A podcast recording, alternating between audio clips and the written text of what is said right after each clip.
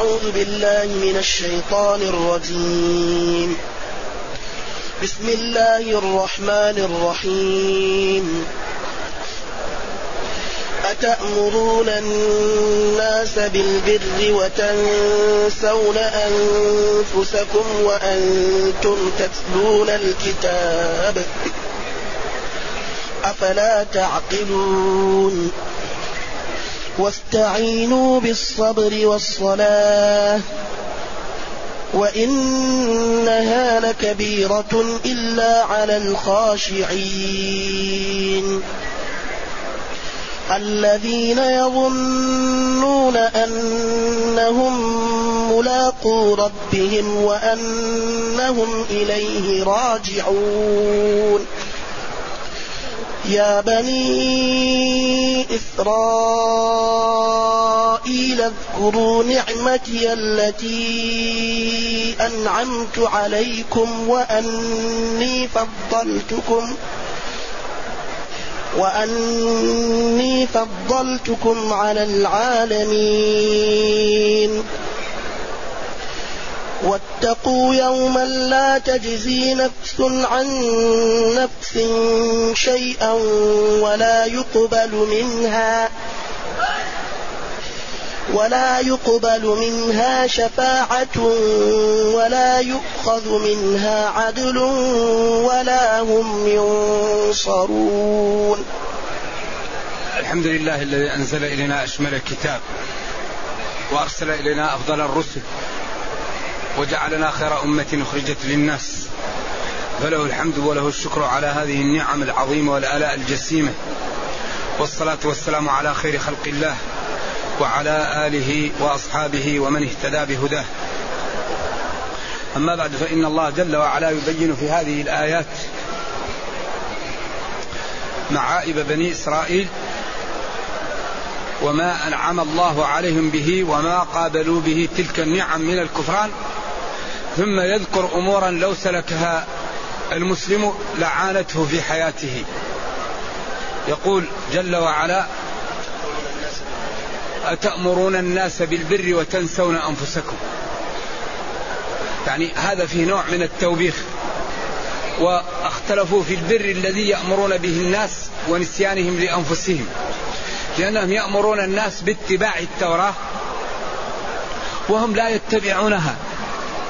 يقولون لأتباعهم اتبعوا التوراة والتوراة تأمرهم بالإيمان بمحمد صلى الله عليه وسلم. إذا أو هم إذا جاءهم من يحبونه من أقاربهم أو أصدقائهم يقولون لهم إن محمدا رسول وصادق. ولكن نحن يعني عندنا مصالح لو اتبعناه لضاعت علينا. أو أنهم يقولون إنه مرسل للعرب. فأنتم اتبعوه يا عرب. والبر هو الخير. يقال فلان بر إذا كان فاضل. بر بوالديه. والبر هو الفضيلة. غض الطرف وكف الأذى وبذل المعروف. ومن أهم البر الدخول في الإسلام. وعدم فعل المعاصي. تنسون هنا تتركون. تنسون أنفسكم تتركونها. و و و والترك يسمى نسيان. لذلك نسوا الله فنسيهم. تركوا طاعته فأعوذ بالله حجب قلوبهم عن الخير. والحال أنكم تتلون التوراة وتعلمون أن محمدا رسوله وتعرفونه كما تعرفون أبناءكم. فبأي حق تكفرون به؟ إذا والكفر ممن يعلم عيبه أكثر بخلاف من يجهل لأنه يعذر في الجملة ويخفف عنه العذاب. لكن الذي يقدم على المعصية وهو يعلمها فذنبه عظيم. لذلك لما كانت النار خطيرة لا يدخلها أحد إلا بعد قيام الحجة. ولو يكفر الإنسان لا يدخل النار إلا بعد أن تقام عليه الحجة. رسلا مبشرين ومنذرين لئلا يكون للناس على الله حجة بعد الرسل وما كنا معذبين حتى نبعث رسولا. وقال في حق أهل النار أعاذنا الله وإياكم منها. كلما ألقي فيها فوج سألهم خزنتها ألم يأتكم نذير؟ قالوا بلى قد جاءنا نذير فكذبنا. هنا محل إضمار أظهر لخطورة الموقف. لأنه ألم يأتكم نذير؟ قالوا بلى قد جاءتنا. ولكن قالوا بلى قد جاءنا نذير فكذبنا. لأن الموقف موقف خطير ودخول جهنم ما هو سهل. لذلك يقول ربنا جل وعلا في هذه الآية وأنتم تتلون الكتاب أفلا تعقلون؟ ألا تنتبهون؟ ألا تذكرون فتعقلون وتعلمون أن هذا خطر جسيم عليكم؟ ثم بين أمورا. هي أكثر ما يساعد الإنسان في الحياة. واستعينوا. اطلبوا العون بالصبر. الصبر يقال لمعاني وأصله حبس النفس على المشاق لأن تصل إلى ما تريد. الصبر هو أن تحبس نفسك وتمنعها من محابها. وترغمها على المشاق لتصل إلى إلى ما تريد. ولذلك ورد حجبت الجنة بالمكاره. والصبر يقال للصوم. والصبر ينقسم إلى أربع أقسام. وقد يتداخل اثنان فيكون ثلاثة. من من من أنفع الصبر الصبر على النعم. إنسان يصبر على النعمة لا يكفرها. فيصبر على نعم الله عليه لا يكفرها. النظر السمع البصر المال يصبر على النعم حتى تبقى عليه. فيشكرها فتزيد وتبقى.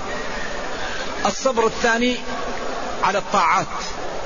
تصوم تصلي تبذل مالك تبر بوالديك وخصوصا إذا كبرا لأن أصعب شيء يعني بر الوالدين إذا كبرا لأنهم يكونون يعني نفوسهم ضيقة وضعاف. فلذلك إما يبلغن عندك الكبار أحدهما أو كلاهما فلا تقل لهما أف. هذه عبارة أرقى عبارة. أف هذه تدل على التضجر. أف يعني تتنفس عندهم تنفس شديد. يعني يقول لك يا تعال امسكني أرفعني نريد الحاجة نريد نصلي. تقول يعني حتى ولا تنهرهما وقل لهما قولا كريما واخفض لهما جناح الذل من الرحمة وقل رب ارحمهما كما ربياني صغيرا. ثم ذنب ذلك وأتبعه بتهديد مبطن. ربكم أعلم بما في نفوسكم. ما يخفى عليه ليفعل هذا لطاعتي ولمرضاتي ولأنني أمرته بذلك وليفعل ذلك حتى لا يعيبه الجيران ويعيبه الناس. ربكم أعلم بما في نفوسكم. إذا الصبر على الطاعة. والصبر على الطاعة يعني أنواع الطاعات لأن في طاعة قلبية تصبر على أن تحب المسلمين. لأن بعض الناس أجرنا الله وإياكم يكون في قلبه المرض. فإذا رأى مسلما على خير يتألم. هذا أعوذ بالله هذا مرض يجب أن يعالج. بعض الناس ينفر من المسلمين. هذا ينبغي أن يعالج. لذلك في صحيح مسلم والله لا يؤمن أحدكم حتى يحب لأخيه ما يحب لنفسه. وفي الصحيحين لا يؤمن أحدكم حتى يحب لأخيه ما يحب لنفسه. هذا الحديث فيه من الرقي وفيه من الألفة وفيه من التسامح وفيه من نزع سخيمة النفس ما لا يعلمه إلا الله. لأن المسلم إذا كان يريد أن يكون مسلما حق وسمع هذا الحديث هل يكره مسلما بعد ذلك؟ والله لا يؤمن أحدكم. فلذلك هذا الدين عنده من الرقي ومن المتانة ومن تقريب الأواصر والتحابب عجيب. إذا تصبر على أن تحب المسلمين. تحب أن تؤذى. لا لا تؤذي الآخرين. تحب أن يوشى بك لا لا توشي بالآخرين تحب أن يسلم مالك وعرضك سلم الناس سلم للناس أموالهم وأعراضهم. إذا الإنسان لو عملنا بهذا الحديث يكون بيننا من التآلف والمحبة والألفة. وينزل المطر وينزل الغيث ويأتي الخير وتتآلف الناس. لأن أكبر أسباب المشاكل من القطيعة. القطيعة هذه مشكلة. وخصوصا الذي يقطع أرحامه أو يأذي جيرانه أو لا يبر بوالديه. إذا الصبر على الطاعة. بعدين يأتي الصبر عن المعاصي. وهذا أصعب شيء. ليس الشديد بالصراعة. الصراع الذي يصرع غيره. إنما الشديد الذي يملك نفسه عند الغضب. إذا غضب يخاف الله. لا يقول حرام. لا يكذب. لا يجور. هذا هو الرجل. ليس الشجاع الذي يحمي فريسته يوم الزحام ونار الحرب تشتعل. لكن من غض طرفا أو ثنى قدما عن المحارم ذاك الفارس البطل. أيوة. ولذا الذي يحمي نفسه هذا هو البطل؟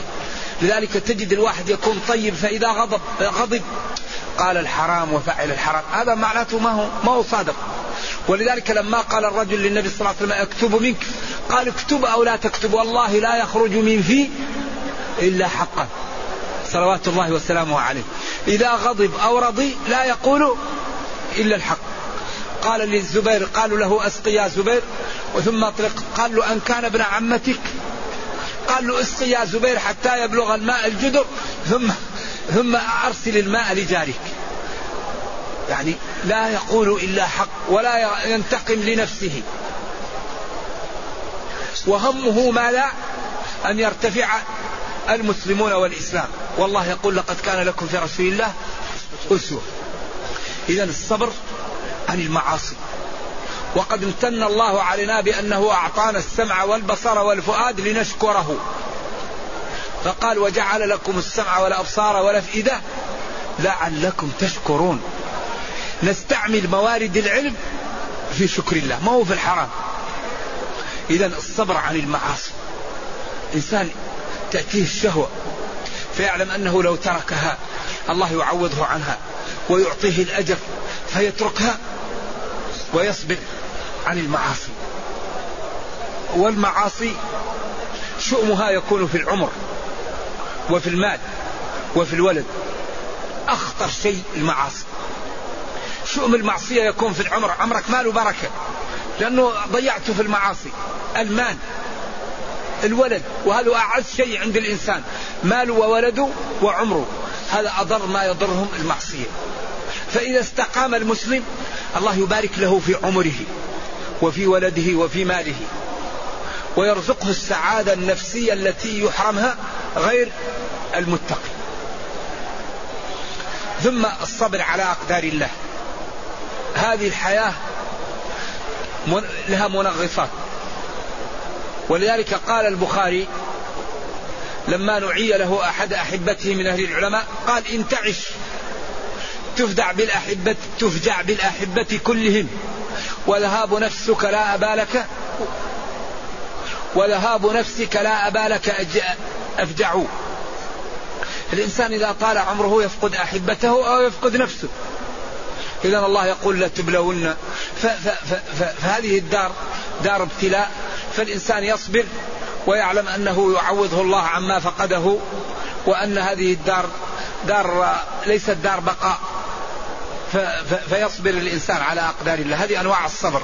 الصبر على النعم يشكرها. والصبر على الطاعة.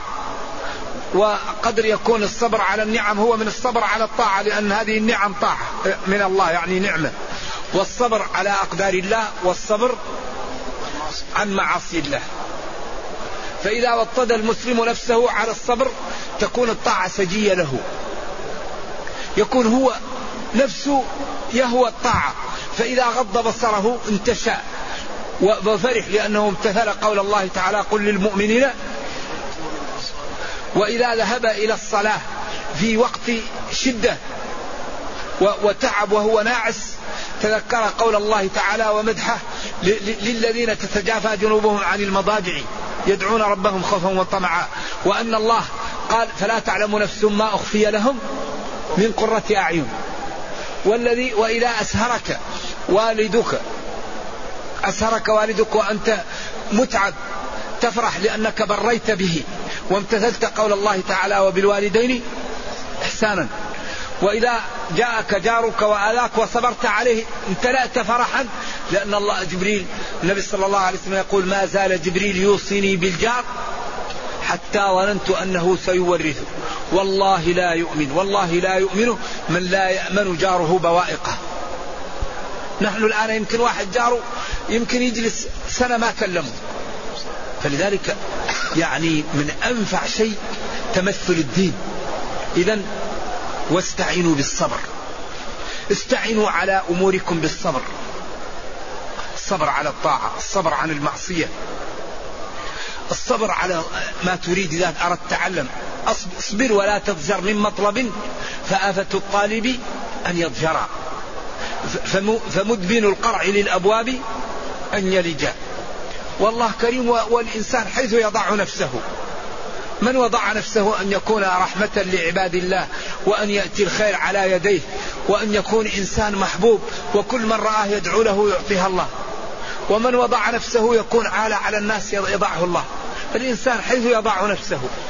ولذلك إذا علت همة الإنسان يكون همته أن ينقذ الله به المسلمين وأن يدخل به إخوانه وأحبته وجيرانه الجنة. لأن ما في شيء أعلى من دخول الجنة. ولا في شيء أخطر من دخول جهنم. لأن هذا أعلى شيء وهذا أوطى شيء. فلذلك الإنسان ولذلك ورد في الأثر إذا سألتم الله فاسألوه. الفردوس. يعني اسألوه أعلى الجنة. لذلك الصحابي الذي قال له أريد مرافقتك في الجنة. قال أويها ليس ذلك؟ قال أعني كثرة السجود. لأن أشرف شيء هو هذا. فإذا وضعه العبد في, في, في الأرض أقرب ما يكون العبد من ربه وهو ساجد. خصوصا إذا كان في خلوته عن الناس وفي وقت قلبه صافي ودعا ربه يعطيه ما يريد. فيصل إلى أعلى الأمور. والصلاة. الصلاة هي عماد الدين. وهي التي قال ربنا وإنها لكبيرة. مؤكدات إلا على من؟ الخاشعين. الخاشعون هم الخائفون الذين قلوبهم ذلت لله. ليس الخشوع الذي يتظاهر بالخشوع. لا لا. الخشوع شيء في القلب. كان من أخشى الناس من؟ عمر. كان إذا سمعه الشيطان يهرب. وكان إذا تكلم يسمع. وإذا ضرب يوجع. صوته قوي. وجسمه قوي وهو من أخشى الناس. فالذي يظهر لا هذا الخشوع شيء في القلب. يكون الإنسان يخاف من الله ويخاف من الذنوب والكبير والوضيع عنده في الحق سواء. ليس الخشوع يظهر على ال... ولكن هو في القلب. ولا شك أن كل أناء بالذي فيه ينضح. ولذلك من أراد أن يختبر نفسه ويعلم هل هو من الخاشعين أو غير الخاشعين فيقوم قبل الفجر بساعة ويتوضأ ويحاول أن يصلي. فإذا وجد نفسه منشرحا وفرحا ونشيط الحمد لله الحمد لله هو من الخاشعين. وإذا وجد ثقلا وصعوبة فالله قال وإنها لكبيرة إلا على الخاشعين. فكل واحد يختبر نفسه. يضع المنبه قبل الفجر بساعة. ويتوضأ ويقوم. فإن كان من الخاشعين فإنه سيجد فرحة ونشوة. وإن كان من الغير خاشعين فإنه كأنما يحمل على ظهره حملا. لأن الله قال وإنها لكبيرة إلا على الخاشعين. كل واحد يختبر نفسه. إذا من أكبر الاستعانة على الدنيا بالصبر والصلاة. ولذلك كان صلى الله عليه وسلم إذا حزبه أمر بادر إلى الصلاة. ولما نعي لابن عباس أخوه قثم تنحى عن الطريق وصلى ركعتين وأطال الجلوس ثم قال واستعينوا بالصبر والصلاة. قالوا لأن العبد الذي في قلبه الإيمان إذا قال الله أكبر هانت عليه الدنيا. وتفكر في عظمة الله.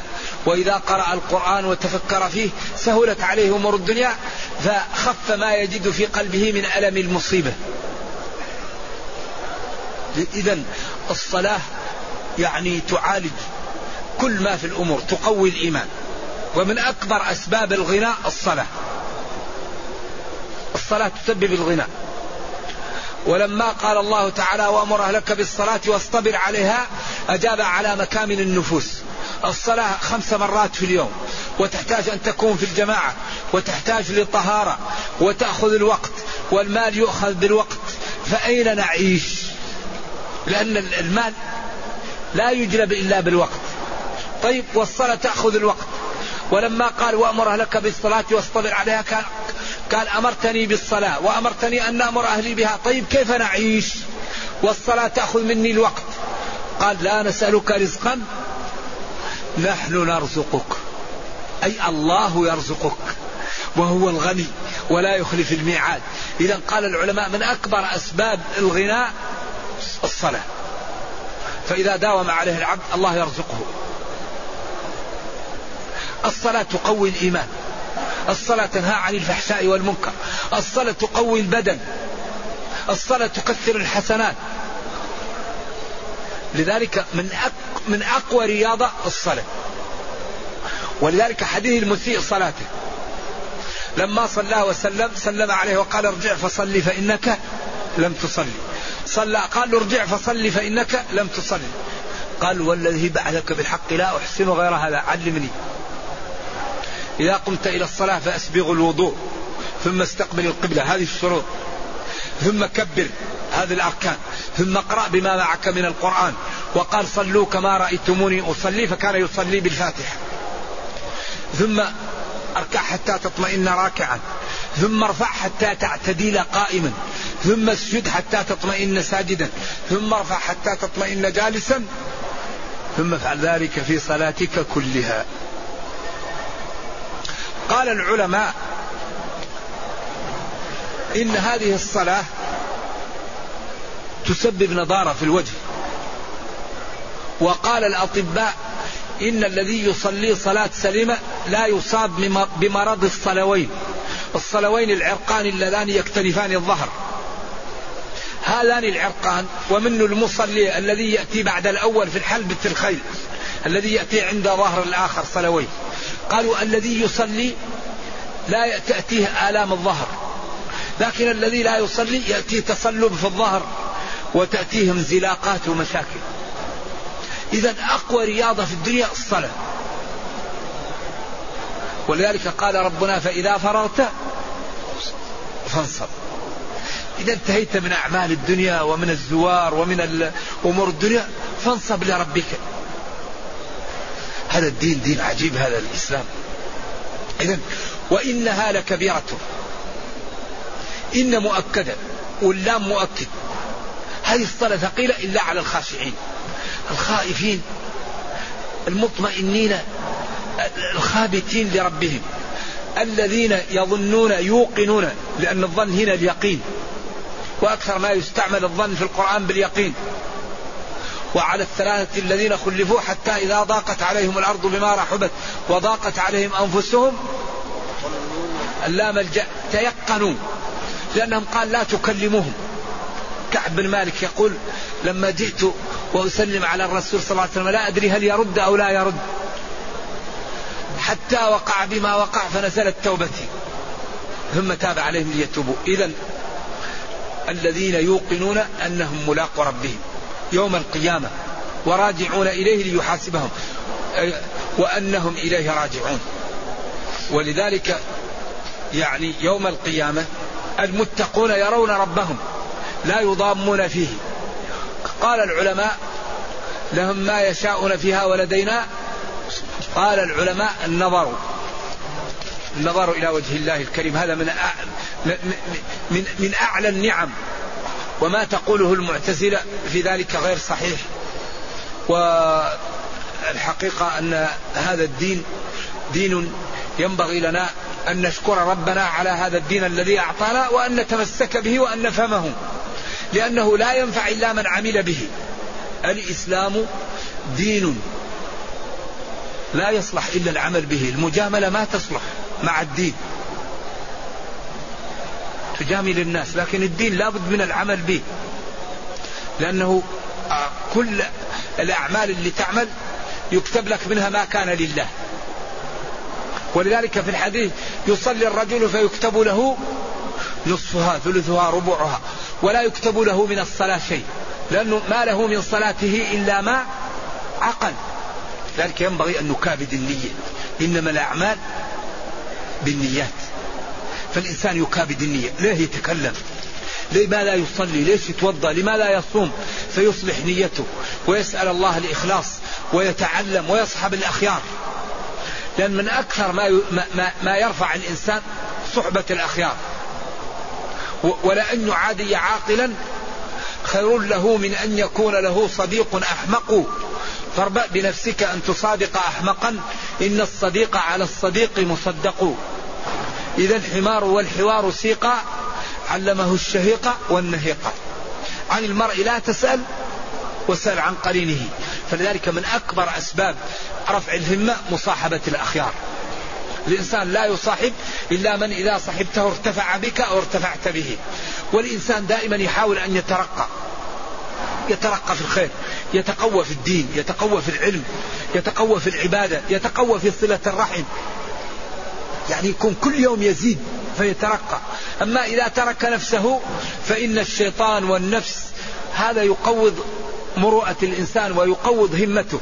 فإذا لم يكن الإنسان يكابد هذه الأمور يضعف. فإذا ضعف تقل العبادة ويقل العمل فيحتوي عليه الشيطان والشياطين فيبقى عمله ضعيف. لكن إذا كان كل يوم معه الأخيار يرفعونه ويرفعهم. ولذلك الصاحب الذي قال لصديقه تالله إن كنت ولولا نعمة ربي لكنت من المحضرين معك في جهنم. لأنه يقول أنت من المصدقين إذا متنا وكنا ترابا وعظاما إنا لمبعوثون؟ فيعيب على هذا. فلما دخل الجنة قال كان لي قرين يعيبني على ذلك. والجنة فيها ما تشتهي فرفع في الجنة فوجده في في الجحيم فارتعدت فرائصه وخاف. إذا يقول جل وعلا واستعينوا بالصبر والصلاة. وإنها أي العبادة أو الخصلة التي هي الصلاة أو الخصلة التي هي الصبر. أقوال للعلماء. وكثيرا ما يعود الضمير على واحد. إلا أن أغناهم الله ورسوله والله أحق أن يرضوه. وإذا رأوا تجارة ولهوا انفضوا إليها. فكثيرا ما يعاد الضمير على واحد. يفهم من ذلك.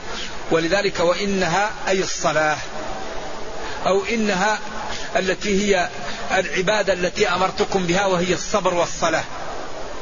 واستعينوا بالصبر والصلاة العبادة المعروفة بالصبر والصلاة. وإنها أي هذه العبادة التي ذكرت لكم. لثقيلة إلا على الخاشعين الذين يوقنون أنهم ملاقوا ربهم يوم القيامة. وما من أحد إلا سيكلمه ربه ليس بينه وبينه حجاب. قالت إذا كنا نحاسب قال يا عائشة ذلك العرض من نوقش الحساب هلك ولكن الله كريم وأنهم إليه راجعون. نرجو الله جل وعلا أن يجعل رجوعنا بالطاعة ويجعل رجوعنا بالرحمة. وأن يتوب علينا ويتجاوز عن سيئاتنا. إنه خير مسؤول والقادر على ذلك. وصلى الله وسلم وبارك على نبينا محمد وعلى آله وصحبه. والسلام عليكم ورحمة الله وبركاته.